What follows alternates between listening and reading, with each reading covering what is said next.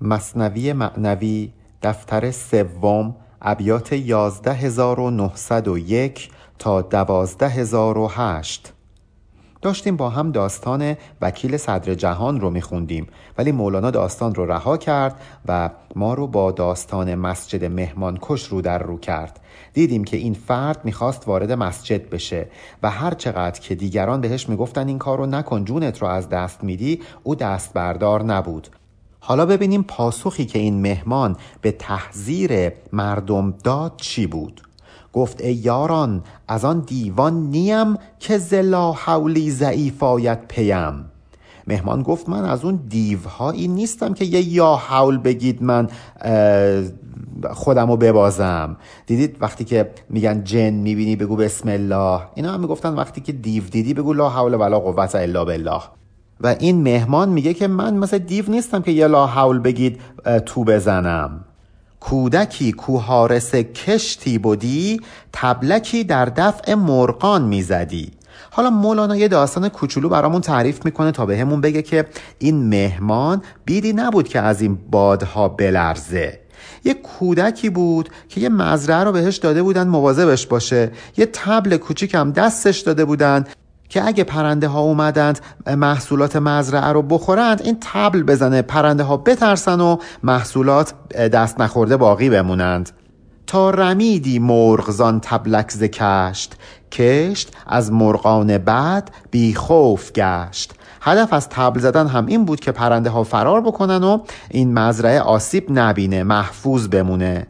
چون که سلطان شاه محمود کریم بر گذر زد آن طرف خیمه عظیم همینطور این اتفاقا میافتاد این بچه تبلش رو می‌زد تا اینکه یه روز سلطان محمود غزنوی داشت با اعوان و انصارش و مثلا سپاهیانش از اونجا عبور می‌کرد. یک خیمه عظیمی اون طرفها برپا کرد.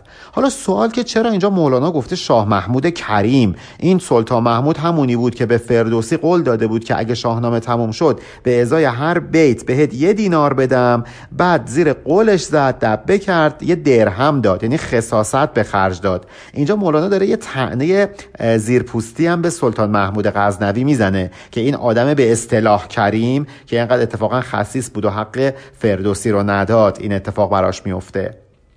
با سپاهی همچو استاره اسیر انبه و پیروز و صفتر ملک گیر سلطان محمود تنها نبود سپاهش هم باهاش بود. سپاهی که مثل ستاره های آسمون تعدادشون زیاد بود پیروز بودند صف شکن بودند کشور گشا بودند.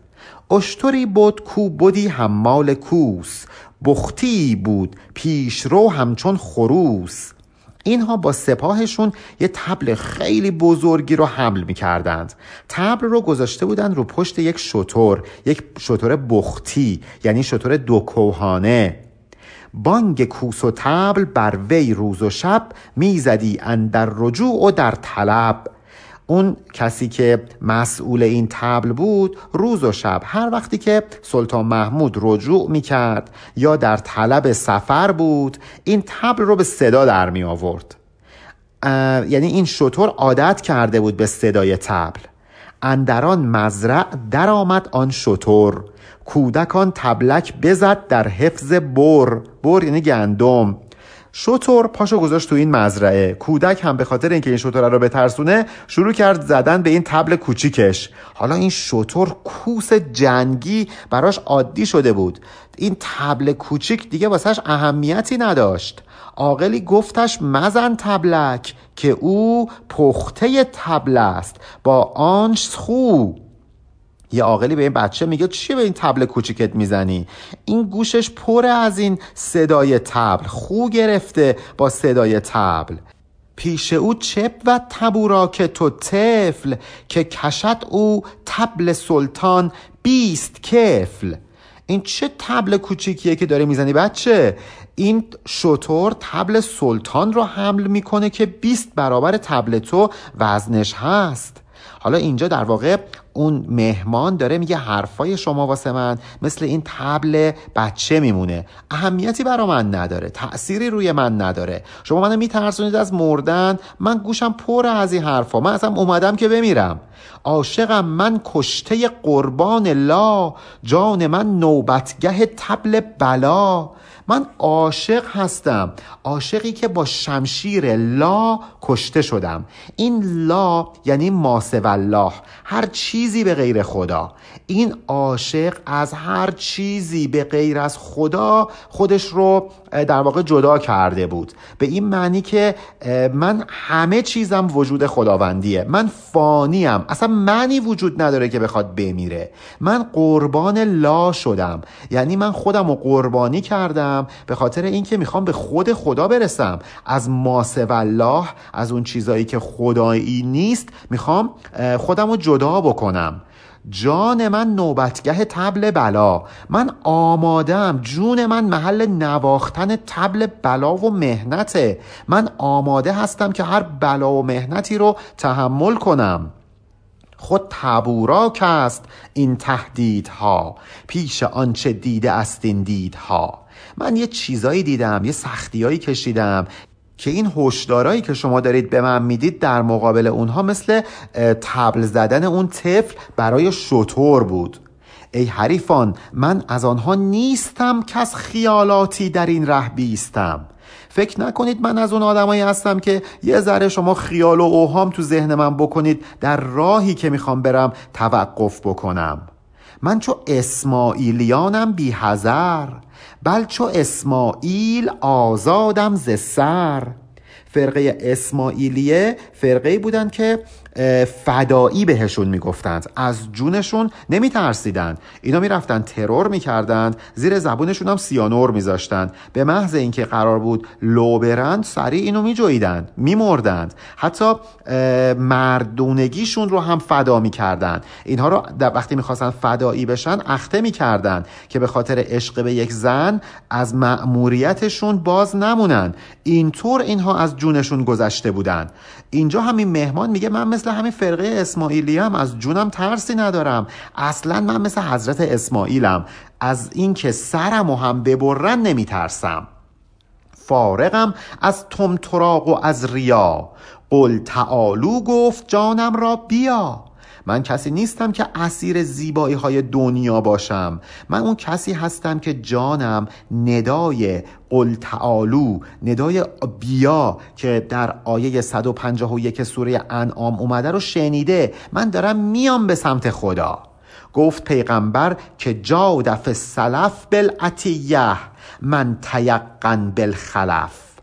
حضرت رسول میگن یه حدیثی داره یه روایتی از حضرت رسول هست که میگن که ایشون فرمودن هر کسی که اعتقاد یقینی داشته باشه به اینکه در آخرت عوض کارهاش رو می‌بینه توی دنیا عبایی از بخشندگی نداره. به راحتی توی این دنیا از مالش میگذره. چون یقین داره که هر یه تومنی که توی این دنیا بده اون طرف بهش صد تومن میدن. هر که بیند مر عطا را صد عوض زود در بازد عطا را قرض. هر کسی که واقعا این موضوع براش عینی شده باشه به این مشاهده رسیده باشه که هر عطایی که در این دنیا بکنه اون طرف بهش صد برابر میدند به راحتی در این دنیا عطا و بخشندگی می‌کنه. جمله در بازار از آن گشتند بند تا چو سود افتاد مال خود دهند. اگه بازاری ها میرن در مغازه کاسبی کنند به این هدفه که یه جایی یه سودی پیدا بشه پولشون رو بدند اون جنس رو بخرند که بعد سود بیشتری ببرند. مثلا فرض کنید 100 تومن هزینه کنند 120 تومن سود کنند. زر در انبانها نشسته منتظر تا که سود آید به بزل آید مصر. یک نفر تو کیف پولش یه سری پول داره که منتظر این پولا رو یه جا خرج کنه. جایی که سود حاصل بشه براش. اونجا به راحتی این پول رو خرج می‌کنه. چون ببیند کاله ای در ربح بیش سرد گردد عشقش از کالای خیش اگر یه جا یک کالایی رو ببینه که بهش سود بیشتری میرسونه به راحتی کالایی که داره رو هزینه می‌کنه اون کالا رو می‌خره تا اینکه سود بیشتری ببره. گرم زان مانده است با آن کو ندید کاله های خیش را ربح و مزید. کسی که به کالای خودش علاقمند نگهش میداره به خاطر اینه که هنوز کالای بهتری پرسودتری پیدا نکرده. همچنین علم و هنرها و حرف چون ندید افزون از آنها در شرف. کسی که دنبال یه علمی هست دنبال یه هنریه دنبال یه حرفه‌ایه به خاطر اینه که علم و هنر و حرفه بهتر از اون پیدا نکرده. اگه پیدا کرده بود که می‌رفت سراغ اون دستش به اونا نرسیده. تا به از جان نیست جان باشد عزیز. چون بهامد نام جان شد چیز لیز. ما باید مواظب جونمون باشیم بله. ولی تا کی؟ تا وقتی که چیز بهتر از جان نصیبمون نشه. جایی که جانمون رو بدیم چیزی بهتر از جان حاصل بکنیم این جان یک چیز لیزه یک چیز بی ارزشه به معنای شهادت دقت کنید. ما بعضی وقتا هست که جونمون رو هم فدا می‌کنیم چون می‌خوایم شهادت به دست بیاریم. لعبت مرده بود جان طفل را. تا نگشتو در بزرگی تفلزا تا وقتی که یه دختری هنوز خودش بچه به دنیا نیاورده یه عروسک برمیداره میگه من مامان این عروسکم. یک لعبت مرده عروسک بیجان. ولی وقتی که خودش تونست یه بچه زنده به دنیا بیاره دیگه این عروسک براش ارزشی نداره. این تصور وین تخیل لعبت است. تا تو تفلی پس بدانت حاجت است. این تصورات و تخیلات دنیوی واسه کسیه که هنوز تفلزا نشده. خودش طفله. به این تصورات و تخیلات و امیال شهوانی دنیایی دل بسته. به این جون بیارزش دنیاییش دل بسته. به خاطر اینکه هنوز طفله. به اون لعبتش به اون اسباب بازیش نیاز داره. چون ز تفلی رست جان شد در وسال فارق از حس است و تصویر و خیال. ولی اون کسی که بالغ میشه از مرحله تفلی رد میشه به مرحله وسال می‌رسه می‌تونه به مرحله فناع فلاح برسه با خدا هماغوش بشه. دیگه این جان براش ارزشی نداره. دیگه از این حسهای دنیایی عبور می‌کنه. از این توهمات و تصورات دنیایی عبور می‌کنه. نیست محرم تا بگویم بی نفاق. تن زدم والله اعلم بالوفاق. من شرایطم جوری نیستش که بخوام براتون درباره وفاق درباره رفاقت درباره موافقت و وسال الهی همه اسرار رو فاش بکنم. چون که نیست محرم گوش محرم پیدا نمی کنم من نمی‌تونم همه اسرار رو فاش بکنم. مال و تن برفند. ریزان فنا. حق خریدارش که اللهش ترا این جانی که خداوند به ما داده از همون روز اول شمارش معکوسش شروع شده. این جان چیزی نیستش که تا ابد بمونه. یه شمارش معکوس داره داره میره به سمت فنا. مثل یک برف. مثل برفی که میریزه و فانی میشه از بین میره. ولی خدا میگه بیا من می‌خرم ازت. اللهش ترا. آیه 111 سوره توبه. خدا میگه جانت بی ارزشه اشکال نداره. من می‌خرم پول خوبم بهت میدم. پس چه بهتر که ما بریم جانمون رو به خود خداوند بفروشیم؟ برف ها زان از سمن اولاستت که توی در شک یقینی نیستت. این برف هایی که در واقع همون مال ما آدم است همین جسم ماست جان بی ارزش ماست. به خاطر این برای ما خیلی ارزش داره. از اون سمنی که از اون وجهی که قرار خداوند به ما بده و از ما بخره برامون عزیزتره و ما نمیفروشیمش به خدا به خاطر این برامون انقدر این دنیا عزیزه که ما در شکیم به مرحله یقین نرسیدیم و چه گوهر نادری است این یقین. وین عجب زن است در تو ای مهین که نمی پرد به بستان یقین. عجب زن و گمانی در تو حاکم شده. ای مهین ای آدم خار و حقیر که اجازه نمیده بری به سمت بوستان یقین. پرواز کنی به اون سمت. ماها همه دوچار این زن و تردیدیم. از این زن باید بپریم بریم به بستان یقین بریم به یقین دست پیدا بکنیم. هر گمان تشنه یقین است ای پسر. می‌زند اندر تزاید بال و پر. هر کسی که دچار یه زن باشه دچار یه گمان باشه دل تو دلش نیست تا اینکه این زن و گمانش به یقین تبدیل بشه. یه سوال که واسه آدم پیش میاد آدم دلش می‌خواد جواب این سوال رو پیدا بکنه کنجکاوی می‌کنه. اصلا ذات ما آدما اینجوریه. بال و پر می‌زنیم دست و پا می‌زنیم تا اینکه این جواب رو پیدا بکنیم. چون رسد در علم پس پر پا شود. مریقین را علم او بویا شود. ببینید مولانا سه مرحله برای ما گفت. گفت اول شما در مرحله زن در مرحله گمان و تردید هستید. بعد می‌رسید به مرحله علم. از یه موضوع آگاهی پیدا می‌کنید. ولی این کافی نیست. باید این علمتون تبدیل بشه به یقین. باید واقعا با همه وجودتون یه موضوعی رو بپذیرید. چرا ما وقتی لبه پرتگاه وای میستیم جرأت نمی کنیم به پریم پایین؟ چون نه تنها علم داریم به اینکه اگه بیفتیم پایین میمیریم بلکه یقین داریم. اصلا این کار رو نمی کنیم ولی برای مثلا دروغ گفتن. چرا ما گاهی اوقات دروغ میگیم؟ چون درسته که علم داریم دروغ گفتن کار بدیه. ولی هنوز به اون یقینه نرسیدیم. میگیم آره اشکال نداره یه دروغی هم میگیم. براش ده تا بهونه هم میاریم. چون به یقین نرسیدیم.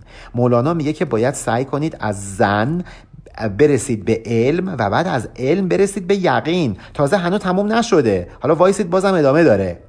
زان که هستن در طریق مفتتن علم کمتر از یقین و فوق زن طریق مفتتن یعنی طریقی که بارها و بارها آزمایش شده. میگه این موضوع دیگه اثبات شده است که علم از یقین کمتره ولی از زن بالاتره از تردید و گمان بالاتره. بنابراین داریم همین سلسله مراتب رو دوباره تکرار می‌کنیم. اول زن و تردید بعد علم و بعد یقین.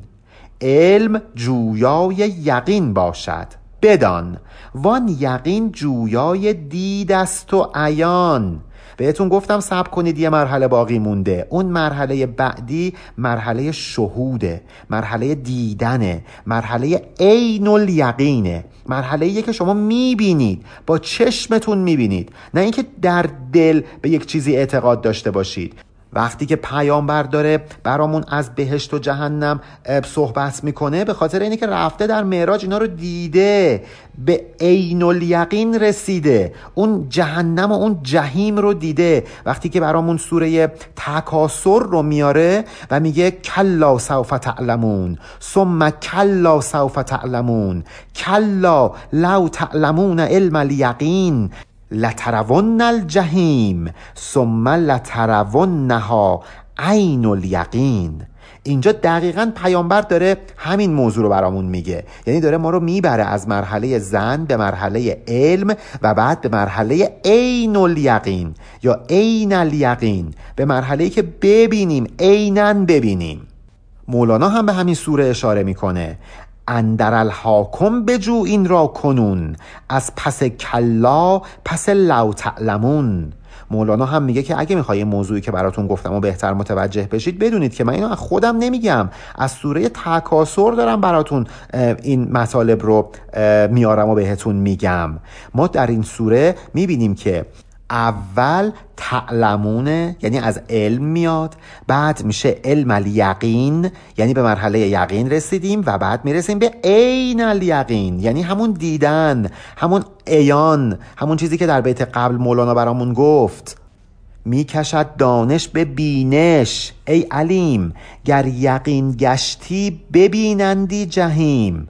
این رو بدون ای آدم دانا ای آدم علیم که دانش باید داشته باشی تا به بینش برسی. دنبال علم باید باشی تا اینکه به یقین و بعد به شهود برسی. اگر این علم و یقین برای مردم حاصل بشه اون وقت می‌تونن به مرحله عین الیقین برسن. اون وقت ببینندی. یعنی می‌بینند چی و جهیم رو. همون چیزی که در سوره تکاسر خوندیم. دید زاید از یقین بی امتحال آنچنان که زن میزاید خیال. شما اگه خودت رو اسیر زن و تردید بکنی شروع می‌کنی برا خودت بافتن خیال بافی. ولی اگر که دنبال یقین بودی اون وقت به مرحله بینش می‌رسی. دید حاصل می‌کنی. اینها در ادامه هم هستند. دید و بینش در ادامه یقین و خیال و توهمات زائد در ادامه زن و تردید. اندر الحاکم بیان این ببین که شود علم الیقین عین الیقین. در سوره تکاسر هم همین موضوع اومده که علم الیقین منجر به عین الیقین میشه. ما اول از یک چیزی آگاهی پیدا می‌کنیم و بعد به اون شهود می‌رسیم. ما اول از یک چیزی مطمئن میشیم و بعد دیگه اونو می‌تونیم با پوست و استخونمون ببینیم و درکش بکنیم. ببینید ما الان میگیم که غیبت کردن مثل خوردن گوشت برادر مرده میمونه. این مرحله علمشه. اگه کسی واقعا این رو بپذیره و اصلا دیگه غیبت نکنه به مرحله علم الیقین رسیده. ولی یکی هست که واقعا به چشم می‌بینه که این غیبتی که داره می‌کنه انگار که داره گوشت برادرش رو می‌خوره. داره تو شکمش آتیش در میاد به خاطر این غیبت کردنه. کسی که به این مرحله برسه و این رو ببینه هرگز غیبت نمی‌کنه. وقتی که رستم در هفت خان می‌رسه به اون زن جادوگر این زن جادوگر اول براش خیلی زیبا بود. ولی بعد رستم می‌بینه زشتی اون زن رو می‌بینه. به مرحله عین الیقین می‌رسه که این جادوگره. در مرحله قبل علم الیقین داشت. می‌دونست که این جادوگره ولی هنوز صورتش براش آشکار نشده بود. از گمان و از یقین بالاترم و از ملامت بر نمیگردد سرم. دوباره برمیگردیم به سمت همین مهمان مسجد. میگه من عبور کردم از این گمان ها از این مرحله زن. از مرحله یقین هم عبور کردم. من به مرحله بینش رسیدم. بنابراین از ملامت بر نمیگردد سرم. علکی منو ملامت نکنید. از عقیده خودم دست بر نمیدارم. چون دهانم خورد از حلوای او چشم روشن گشتم و بینای او. من یه شیرینی رو چشیدم که چشمم روشن شده. به مرحله بینش و بینایی رسیدم. دهان روح و جانم یک شیرینی چشیدند. این شیرینی چیزی نیست جز شهود حضرت حق. من به مرحله شهود رسیدم. من دیدم چشم دلم روشن و بینا شده. هر طرفی که رو می‌کنم اون رو می‌بینم. پا نهم گستاخ چون خانه روم. پا نلرزانم نه کورانه روم. من راحت با خیال راحت میرم به سمت این مسجد.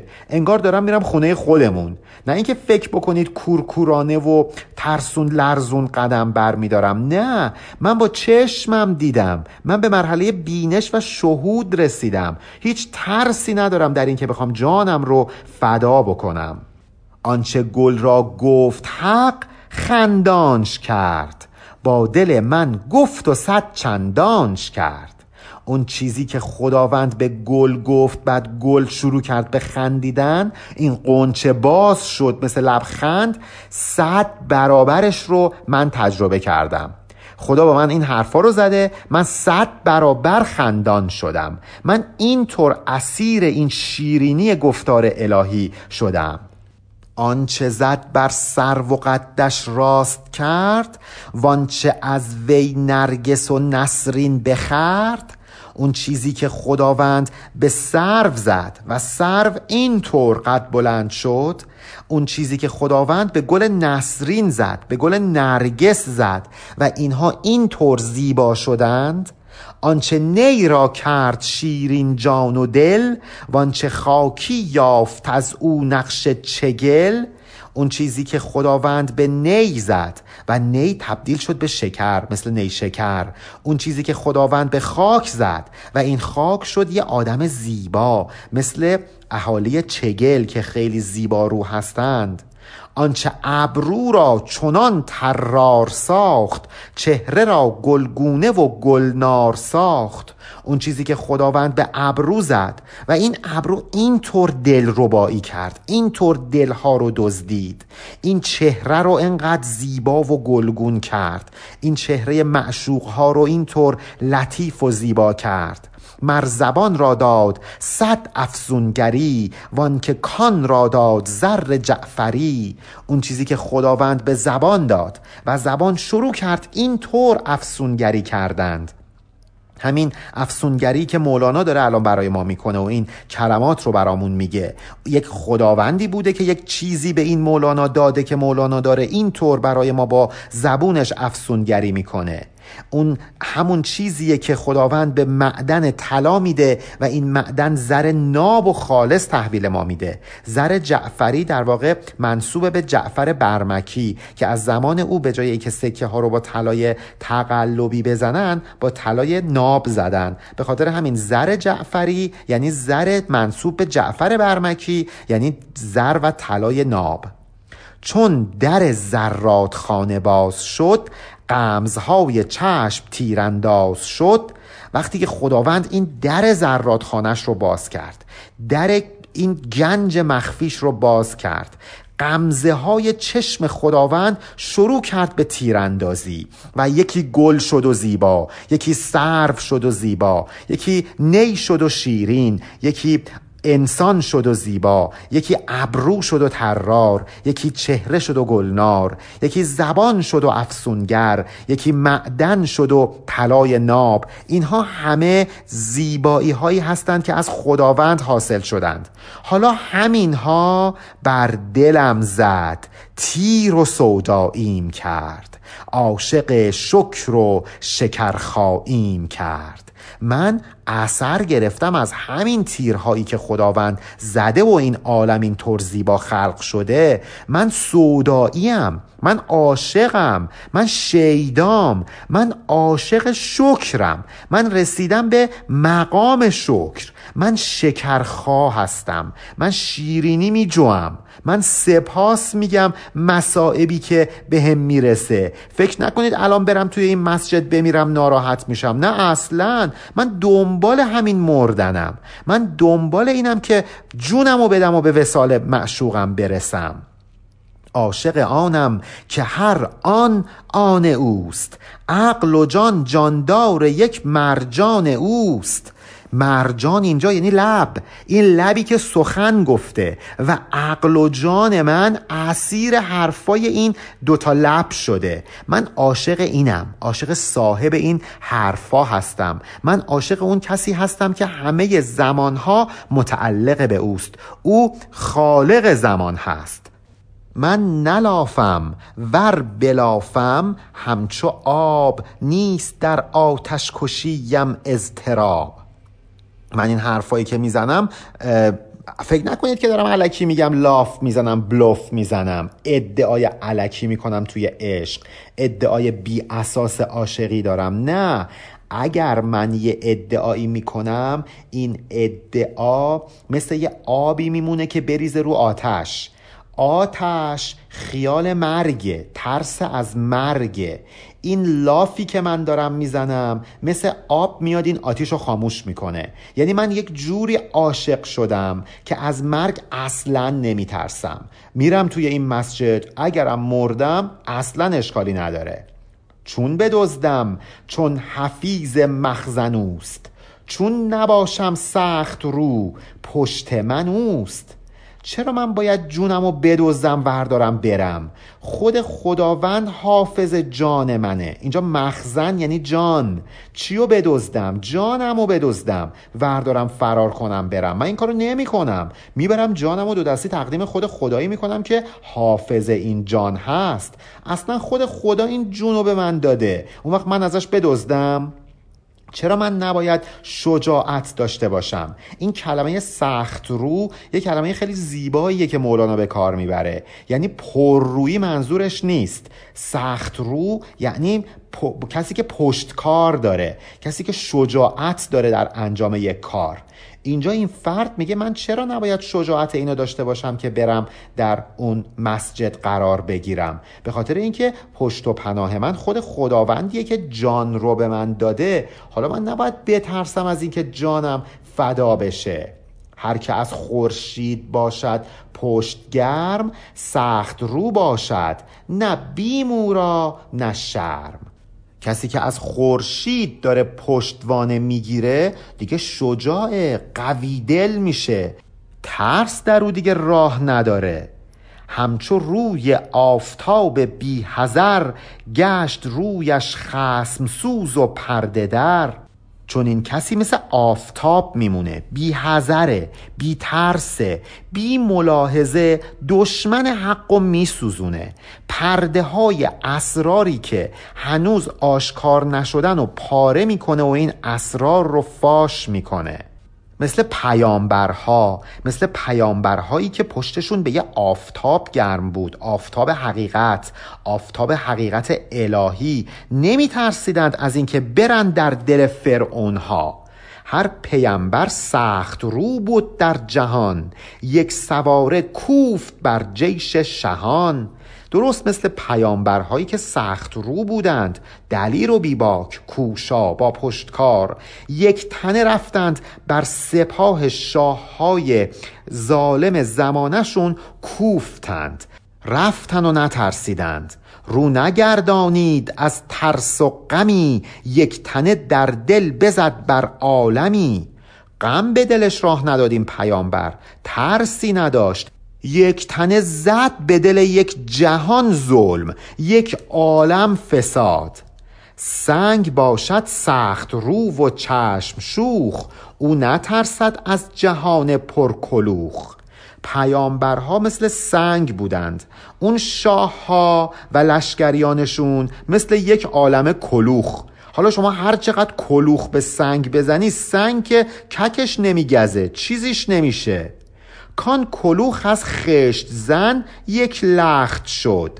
سنگ از صنع خدایی سخت شد. کلوخ ها رو آدما درست کردن. یه خشت زنی اومده این کلوخ ها رو درست کرده. مثلا آب و با گل قاطی کرده شده کلوخ. ولی سنگ دست پرورده خداست. ما نباید از فرعون های زمینی بترسیم که به دست آدم ها درست شدن. یه سنگی هست که صنع خداییه. اون سنگ رو داشته باشی دیگه از بنده خدا نمیترسی. چون پشتت به خود خداوند گرمه. گوسفندان گر برونند از حساب زن بهیشان کی بترسد آن قصاب؟ قصاب که از زیاد بودن تعداد گوسفندا نمیترسه. دونه دونه اونا رو سر می‌بره. کلکم رائن نبی چون رائی است. خلق مانند رمه او سایی است. اگر که ما حدیث داریم که کلکم را و کلکم مسئول عن رعیته یعنی شما همتون مثل چوپون میمونید. همتون مسئول گوسفنداتونید. مسئول رمتون هستید. هر کسی توی این دنیای مسئولیتی داره. یکی پدره یکی مادره یکی نمی‌دونم کارمنده یکی راننده است. بالاخره هر کسی یه مسئولیتی داره و در مقابل اون چیزها و اون کسانی که مسئولیتشون رو داره مثل یه چوپان میمونه برای گوسفند داشت اگه ما را هستیم به خاطر این بوده که پیامبر را بوده. پیامبر چوپان ما بوده و بعد ما شدیم چوپان یک عده حالا اشیاء یا اشخاص دیگه. از رمه چوپان نترسد در نبرد. لیکشان حافظ بود از گرم و سرد. ما مسئول چیزی که هستیم. خب می‌خوایم که حفاظت بکنیم از اونها. پدر می‌خواد از خانوادهش حفاظت بکنه. مادر می‌خواد از فرزندش حفاظت بکنه. نمی‌دونم رئیس یک اداره می‌خواد از ادارش حفاظت بکنه. کسی که نمی‌خواد اینها رو نابود بکنه که.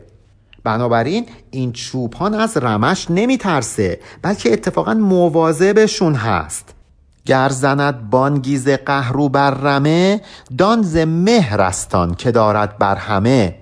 حالا اگر که این چوپان یه دادی هم سر گوسفندا بزنه یه چوبی هم بهشون بزنه اینو از روی مهر داره می‌زنه از روی دلسوزی می‌خواد مواظب این گوسفندا باشه که دچار خطر نشن. بنابراین من مهمان مسجد مهمانکش هم اگر اینجا جونم رو از دست بدم جونم رو تقدیم خدا کنم می‌دونم که اون خدا مواظب منه. من ترسی ندارم از اینکه بخوام جونم رو تقدیم خدا کنم. ببینید این دقیقا حرفیه که وکیل صدر جهان داره به مردم می‌زنه. میگه که شما منو از کشته شدن توسط صدر جهان میترسونید. من ترسی ندارم از اینکه جونم رو بخوام از دست بدم. هر زمان گوید به گوشم بخت نو که تو را غمگین کنم. غمگین نشو. ما هممون یه زندگی داریم. خب توی این زندگی ممکنه که دچار غم و اندوه هم بشیم. اگر که دچار یه غمی شدیم نباید حالا خیلی خودمون رو ببازیم. انگار که اینجا اون مهمان مسجد مهمانکش داره به مردم میگه. میگه انقدر الطاف الهی نصیب من شده که من هر لحظه احساس می‌کنم که اگه قرار باشه که یه غمی به دست من برسه من باید به یاد این الطاف الهی بیفتم به یاد این بخت های نو بیفتم و غمگین نشم. بنابراین من غمی ندارم. اگه بخوام برم توی این مسجد. من تو را غمگین و گریان زان کنم تا که دست چشم بدان پنهان کنم.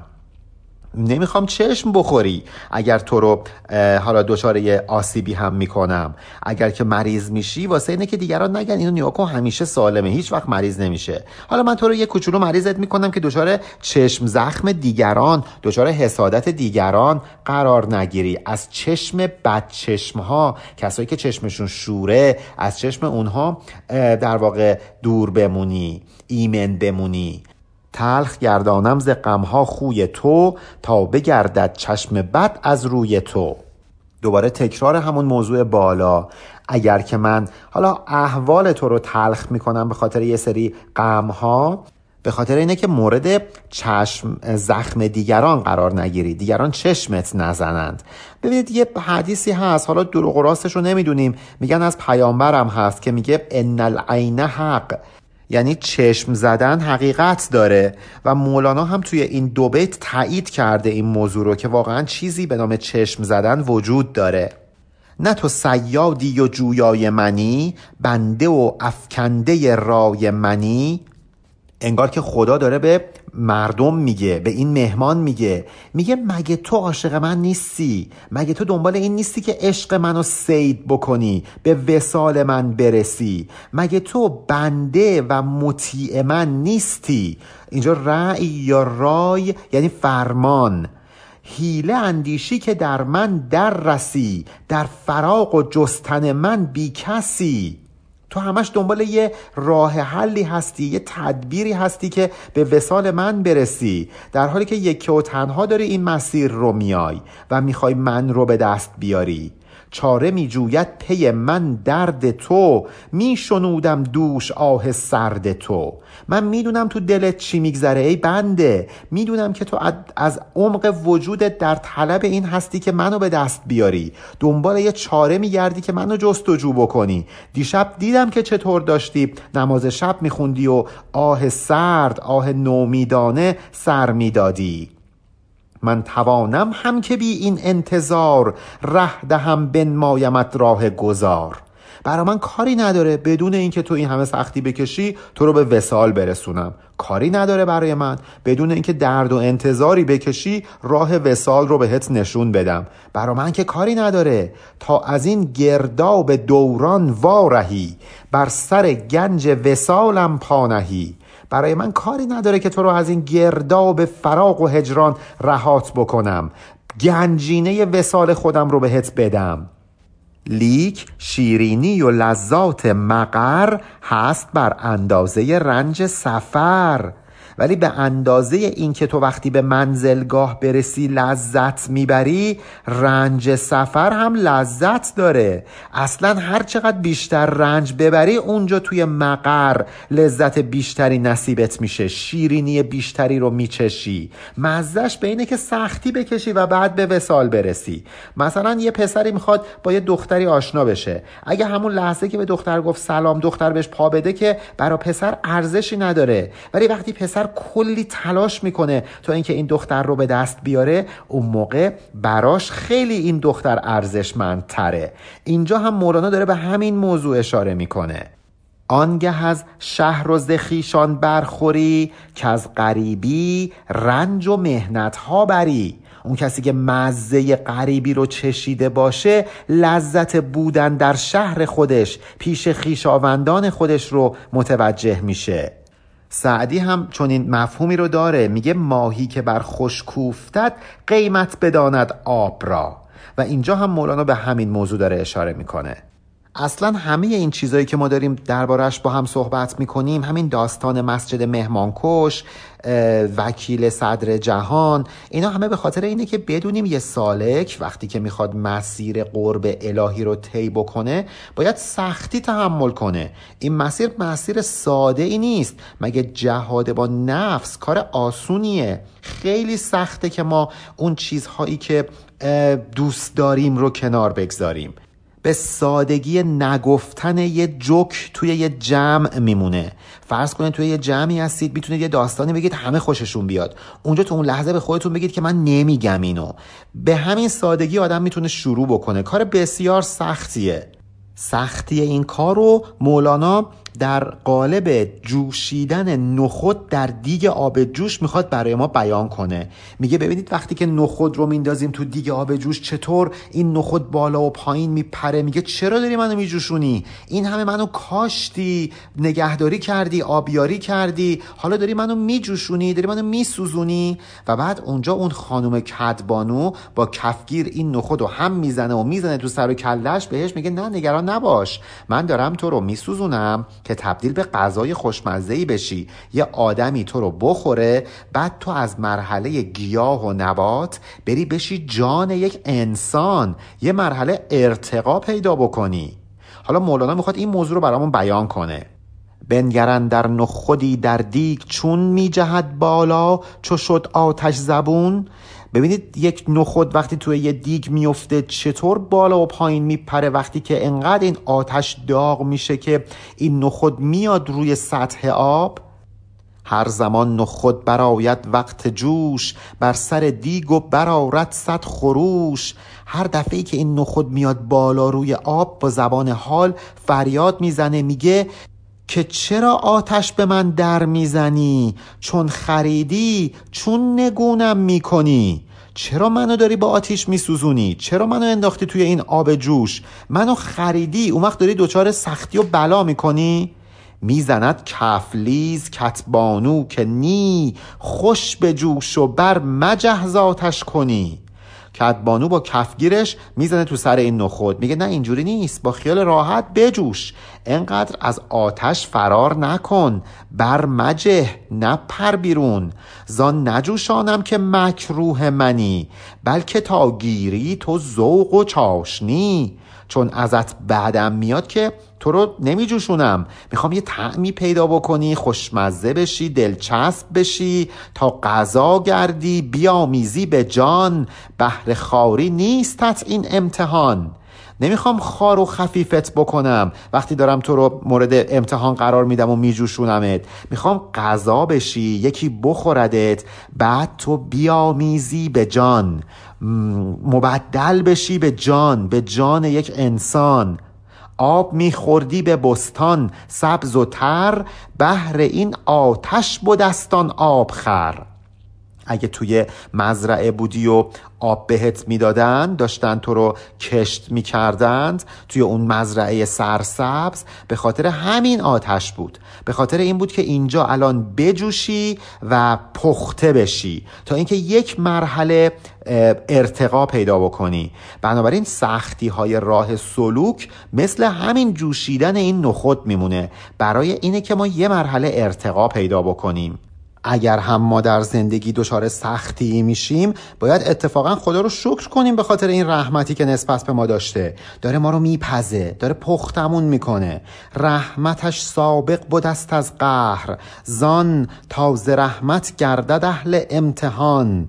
خداوند اگه ما رو دچار قهر خودش می‌کنه یه سختی بهمون به میده باید بدونیم که رحمت خدا بر غضبش پیشی می‌گیره. خدا این کار رو نمی‌کنه که فقط ما رو مؤاخذه کرده باشه تنبیهمون کرده باشه. خدا داره ما رو مورد رحمت خودش قرار میده. هر کسی که دچار یه سختی میشه در واقع باید فکر بکنه که این امتحان الهیه. این به خاطر اینه که پخته بشه نه اینکه مورد غضب خداوندی قرار گرفته. یه حدیثی هست میگن حدیث قدسیه. سبقت رحمتی غضبی. یعنی غضب من از رحمت من سبقت می‌گیره پیشی می‌گیره و مولانا از این حدیث استفاده کرده برای سرایش این بیت. رحمتش بر قهر از آن سابق شده است تا که سرمایه وجود آید به دست. اگر خداوند ما رو دچار غضبش می‌کنه باید این رو بدونیم که این در واقع رحمتشه. به واسطه همین رحمتشه که همه موجودات بالاخره بهره ای از وجود برده اند. یعنی هر کسی هر چیزی هر شیعی به وجود اومده. نعمت وجود داشتن رو به دست آورده. و این نشون دهنده اینه که واقعا خداوند رحمتش بر غضبش و بر قهرش پیشی می‌گیره که ما رو به این عالم آورده به ما نعمت حیات و وجود داده. زان که بی لذت نروید لحم و پوست چون نروید چه گدازد عشق دوست؟ لذت وقتی آدم می‌بره باید در مقابلش سختیش رو هم بکشه. ما اگر بخوایم یه گوشت و پوستی به هم بزنیم این از لذت حاصل میشه. باید لذت خوردن رو بچشیم و بعد فربه بشیم چاق بشیم. کسی که داره سختی می‌کشه این بدبخت لاغر میشه. ولی ما باید این رو بدونیم. اگر می‌خوایم به عشق اون معشوق دست پیدا بکنیم باید هزینه کنیم. هزینهش هم همین لذت هامونه همین گوشت و پوستیه که از روی لذت به دست آوردیم.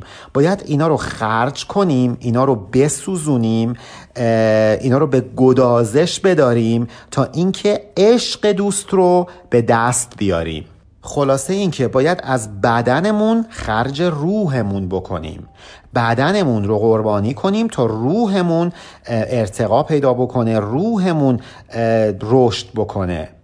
زان تقاضا گر بیاید قهرها تا کنی ایثار آن سرمایه را. اینجا تقاضا یعنی اقتضاعات الهی یعنی همون قضا و قدر الهی.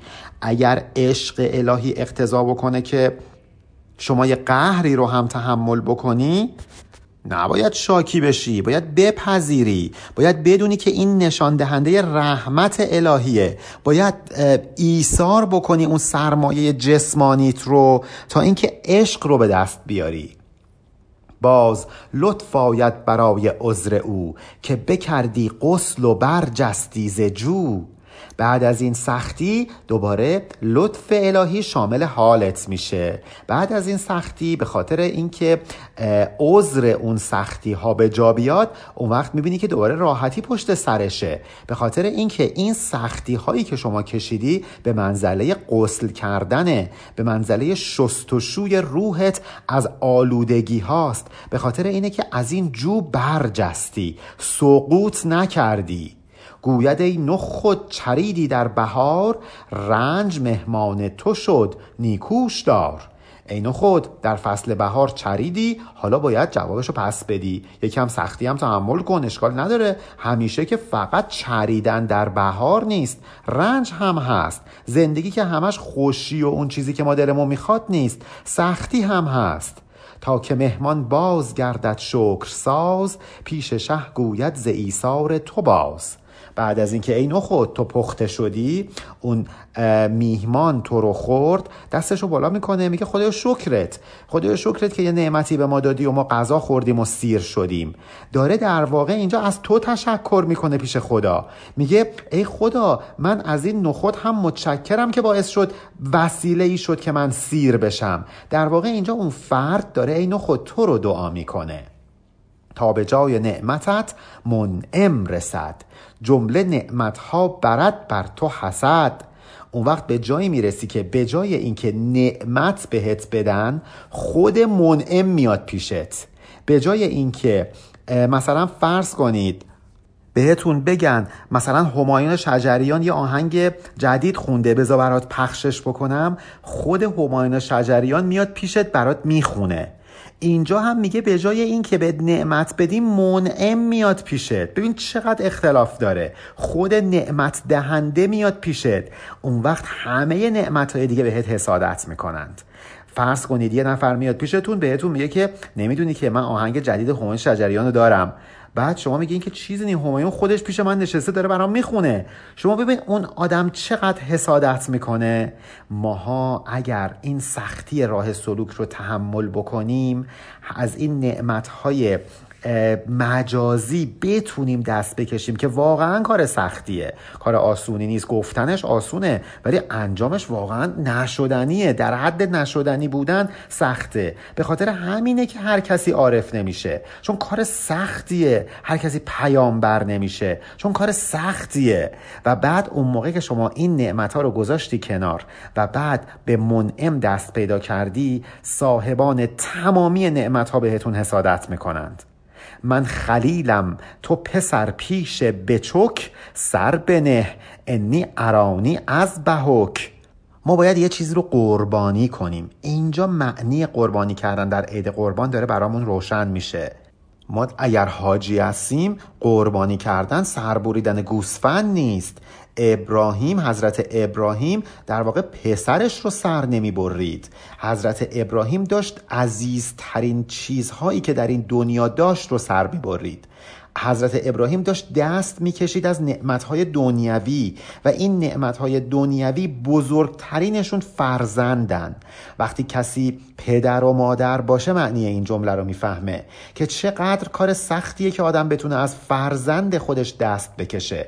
چه برسه به نعمتهای دیگه؟ اگه الان بیان به یه نفری که فرض کن مثلا یه بچه داره بگن که به ده میلیارد میدیم صد میلیارد میدیم تو برو سر بچه تو ببر مگه کسی می‌تونه همچین کاری انجام بده. هدف از این جمله اینه که ما از, از لذات دنیوی دست بکشیم. مرگ پیش از مردن. یک بار سرمون رو ببریم. ولی نه این سر جسمانی سر هوا و هوسمون رو ببریم. سر نفس امارمون رو ببریم. این یعنی قربانی کردن در عید قربان. سر به پیش قهر نه. دل برقرار. تا ببرم حلقت اسماعیل وار اصلا غم به دلت نیاری یا دل برقرار؟ با دل آروم سرت رو پیش این قهر بذار. تا این سر رو ببرم تا این نفس رو قربانی بکنم. عین اون کاری که قرار بود برای حضرت اسماعیل اتفاق بیفته. سر ببرم. لیک این سر آن سری است که از بریده گشتن و مردن بریست. خیالت راحت من اگر این سر رو ببرم تو نخواهی مرد. اتفاقا عمر جاوید پیدا می‌کنی. لیک مقصود ازل تسلیم توست. ای مسلمان بایدت تسلیم جست. ما اگر خلق شدیم مقصود حضرت حق از این خلقت ما چیزی نبوده به جز اینکه تسلیمش بشیم. اصلا مسلمان بودن یعنی تسلیم حق بودن. بنابراین ما باید تسلیم امر حق بشیم. ای خود می جوش اندر ابتلا تا نه هستی و نه خود ماند تو را. عین خود باید آنقدر توی این آب جوش بجوشی که نه برات هستی بمونه نه اصلا خودت وجود داشته باشی. نهایت سلوک همینه که اصلا سالکی دیگه وجود نداره. همه چیز خداست. اصلا سالک میگه که شکر گفتن خودش کفره. چون وقتی که شما میگی که خدایا شکرت یعنی که من یکیم و خدا تو یکی دیگه. و الان دارم ازت سپاسگزاری می‌کنم. در حالی که شما وقتی به نهایت عرفان برسی می‌بینی که با خدا یکی شدی. بانگ انالحق می‌زنی مثل منصور حلاج شیرازی مثل با یزید بستامی همونهایی که وقتی می‌گفتن انالحق منظورشون این خودشون نبود. منظورشون این بود که خداوند با ما یکی شده. من رفتم مثل قطره ای در دریای الهی محو شدم. حرفی که من می‌زنم حرف خداست. حالا درسته که غزالی می‌گفت اینها خام بودند که این حرف ها رو می‌زدند. ولی ما باید این رو بدونیم. وقتی که منصور حلاج گفت انا الحق شخص منصور حلاج رو نمی‌گفت. وقتی که با یزید بستامی گفت لیسفی جبتی سوالله هیچ چیز در جبه من به جز خدا وجود نداره در لباس من به جز خدا وجود نداره اینا در واقع یکی شده بودند. هستی برای خودشون قائل نبودند. این که نمی‌گفت من منصور حلاج من با یزید بستامی دیگه برای اینها نه هستی باقی مونده بود نه خودی. مثل این نخود جوشیده بودند سختی ها رو کشیده بودند و به اون مرحله دست پیدا کرده بودند. اندران بستان اگر خندیده ای تو گل بستان جان دیده ای شاید ما توی این دنیا یکم حالا چریده باشیم. از لذتهای دنیا بهره گرفته باشیم. ولی باید بدونیم ما متعلق به این لذت ها نیستیم.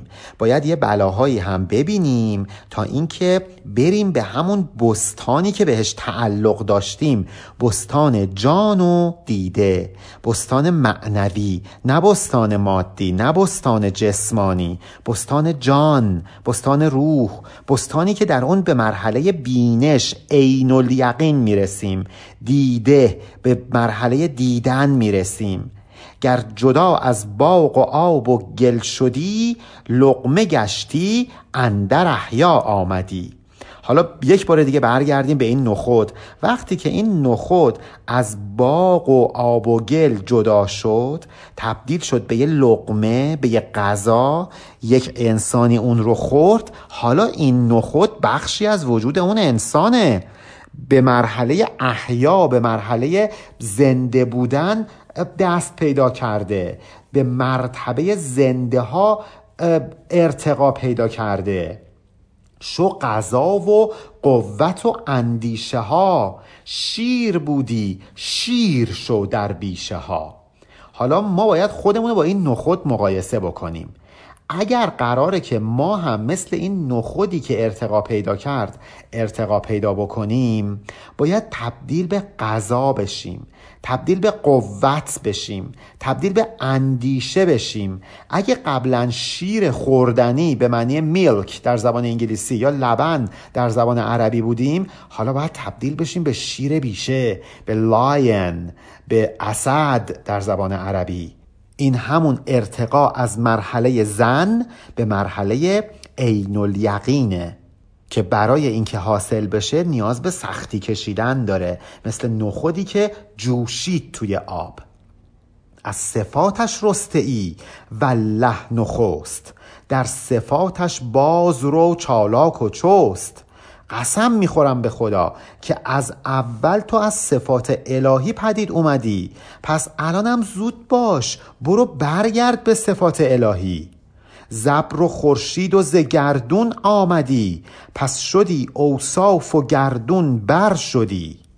ای خود تو از ابر اومدی. تو از خورشید و آسمون پدید اومدی. اونها بودند که کمک کردن تا اینکه تو نخود بشی. ولی نهایتا تو صفت الهی به دست میاری. انقدر این صفات در تو رشد می‌کنه که از آسمان ها هم در خواهی گذشت. بنابراین ما انسان ها هم که در واقع اینجا تمثیل نخود ماها هستیم. ما باید بدونیم که با سختی کشیدن به جایی می‌رسیم که از این آسمان ها هم خواهیم گذشت. آمدی در صورت باران و تاب می‌روی اندر صفات مستطاب. اینو خود تو اول به صورت باران و تابش خورشید بودی این مرحله تکامل رو طی کردی سختی کشیدی و الان به اون صفات مستطاب یعنی صفات پاک الهی متصف شدی. جزو شید و ابر و انجمها بودی نفس و فعل و قول و فکرتها شدی. ای خود اول تو مادی بودی مثل نور خورشید مثل ابر مثل ستاره ولی بعد تبدیل شدی به روح به عمل به گفتار به اندیشه ارتقا رو شما نگاه بکنید. هستی حیوان شد از مرگ نبات. راست آمد اقتلونی یا سقات میگن وقتی که حلاج می‌خواست به دار بره یک شعری خوند. اقتلونی یا سقاتی ان فی قتلی حیاتی و مماتی فی حیاتی و حیاتی فی مماتی. مولانا از این بیت حلاج استفاده کرده و دو بیت پیش رو رو سروده. میگه وقتی که نباتات میمیرند تبدیل به حیوان ها میشند. ارتقا پیدا کردن دیگه. یه گیاه گیاه مرده گیاهی که پاش توی خاک گیره تبدیل میشه به یه حیوانی که آزادانه توی جنگل حرکت می‌کنه. بنابراین اگر اونجا منصور حلاج گفت اقتلونی یا سقات یعنی ای دوستا بیاید منو بکشید من ترسی ندارم از مردن. ارتقا پیدا می‌کنم معنیش همینه. چون حلاج می‌دونست که با این مرگ ارتقا پیدا می‌کنه. چون چنین بردیست ما را بعد مات راست آمد ان فی قتلی حیات.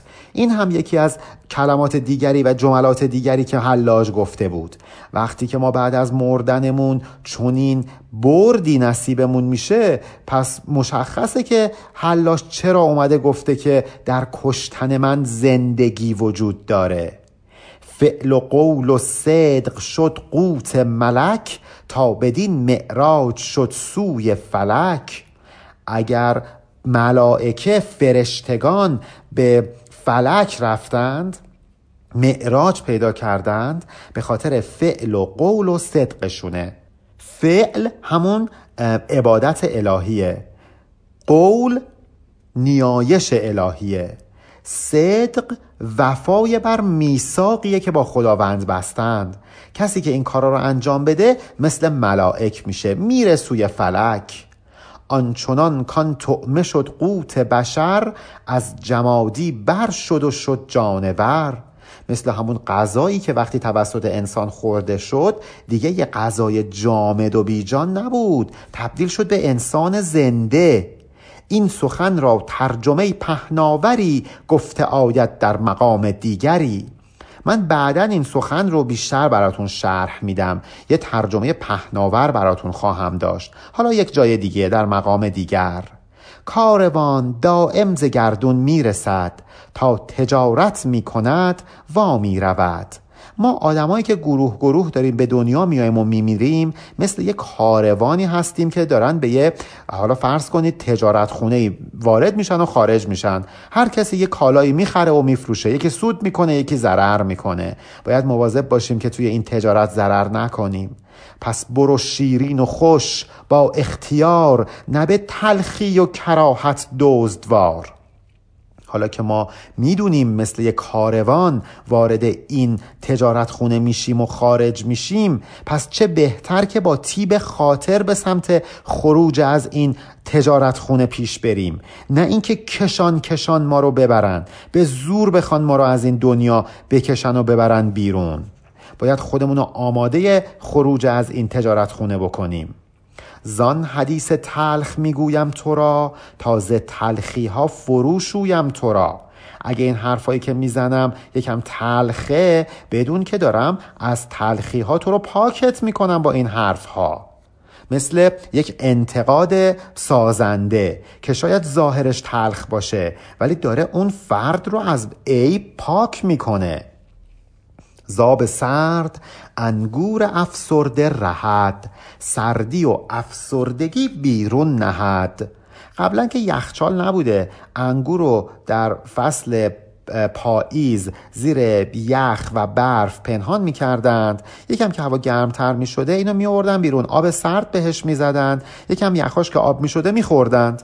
و اینجا مولانا میگه که اون آب سردی که دارن به انگور می‌زنن به نفعشه. داره اینو از سردی و افسردگی نجاتش میده. تو ز تلخی چون که دل پرخون شوی پس ز تلخی ها همه بیرون روی. اگر تو یکم تلخی تحمل کنی دلت پرخون بشه مطمئن باش که از همه تلخی ها نجات پیدا می‌کنی. این تلخی چیزی نیست به جز ریاضت به جز عبادت به جز مبارزه با نفس به جز پاک کردن روح از صفات زمیمه و ناشایست. حالا این داستان نخود و کت بانو رو نگه دارید تا انشاءالله در ابیات بعد بیشتر دربارش صحبت بکنیم. پایان بیت دوازده هزار و هشت علی ارفانیان